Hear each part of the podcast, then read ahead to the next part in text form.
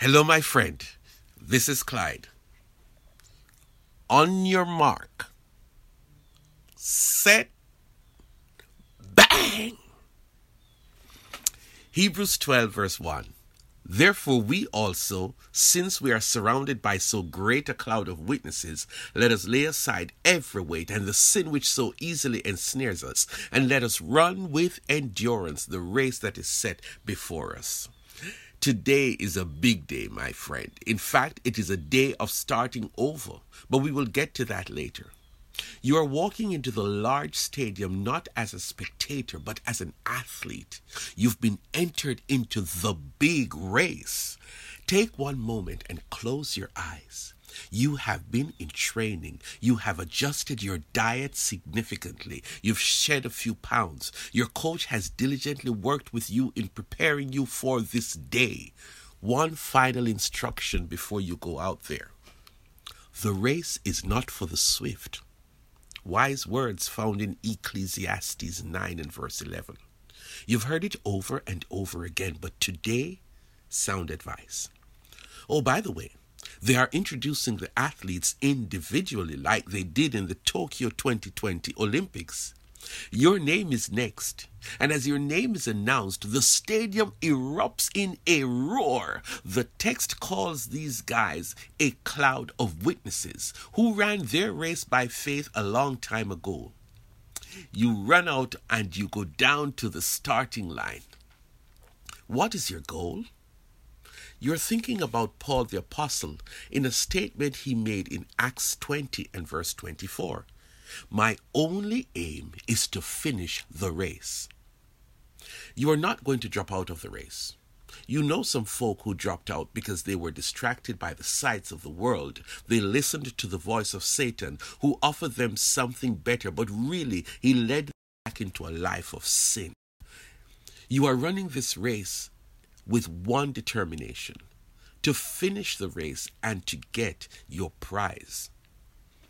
Listen, that is purpose. Every runner, every child of God in this race needs to adopt this single purpose. Paul got the vision at the start of his mission, something that he repeated to himself throughout this race. You know what this race is about, right? Jesus has called you out of darkness into light.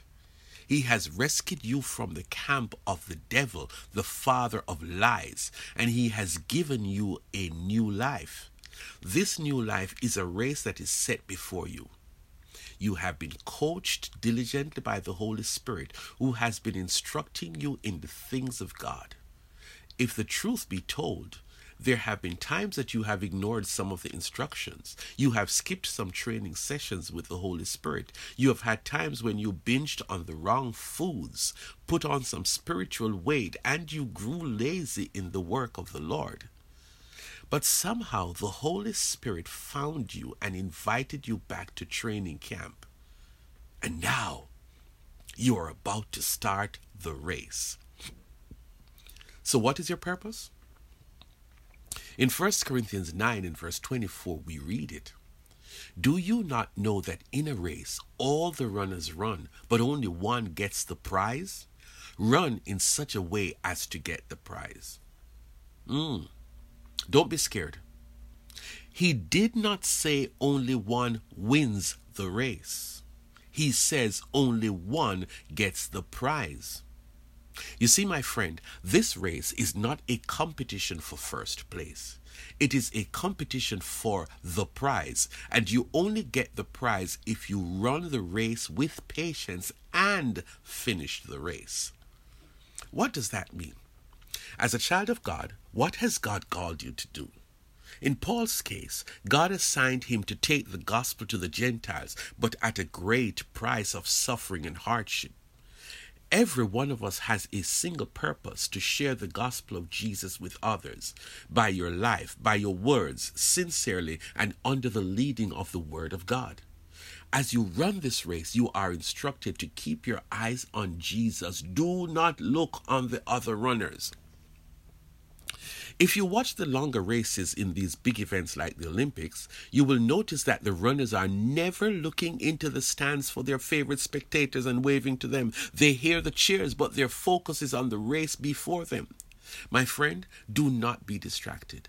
Keep your eyes on Jesus. He ran this race too, and he had to endure hardships, but he finished, and so he knows everything about the race. Running this race requires for you to be hydrated and to have energy, and so along the way you must stop at the refreshment stands, praying and reading your Bible. This is vital because you will faint along the way if you do not read your Bible and pray daily. I'm serious. The Bible is the rule book. The Bible is the source of encouragement. The Bible is your GPS. Read your Bible daily. It is the one item you cannot afford to leave in your locker room or put off for another time. Praying is a given. You are praying while you're running. That is what they mean when they say pray without ceasing. Always be in prayer, talking to God, listening to the wise instructions of the Holy Spirit, the coach. Sometimes you feel weary, but coach is right there on the sidelines to speak words of strength to you. Pray always. This race has a beginning and this race has an end.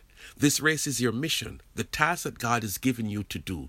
Paul told his young friend Timothy to preach the word, be prepared in season and out of season. That is for you. Now the finishing line is coming up. It is ahead of you. Remember to finish the race and finish strong. Remember the prize? The prize is what Paul calls a crown of righteousness, one specially made for you.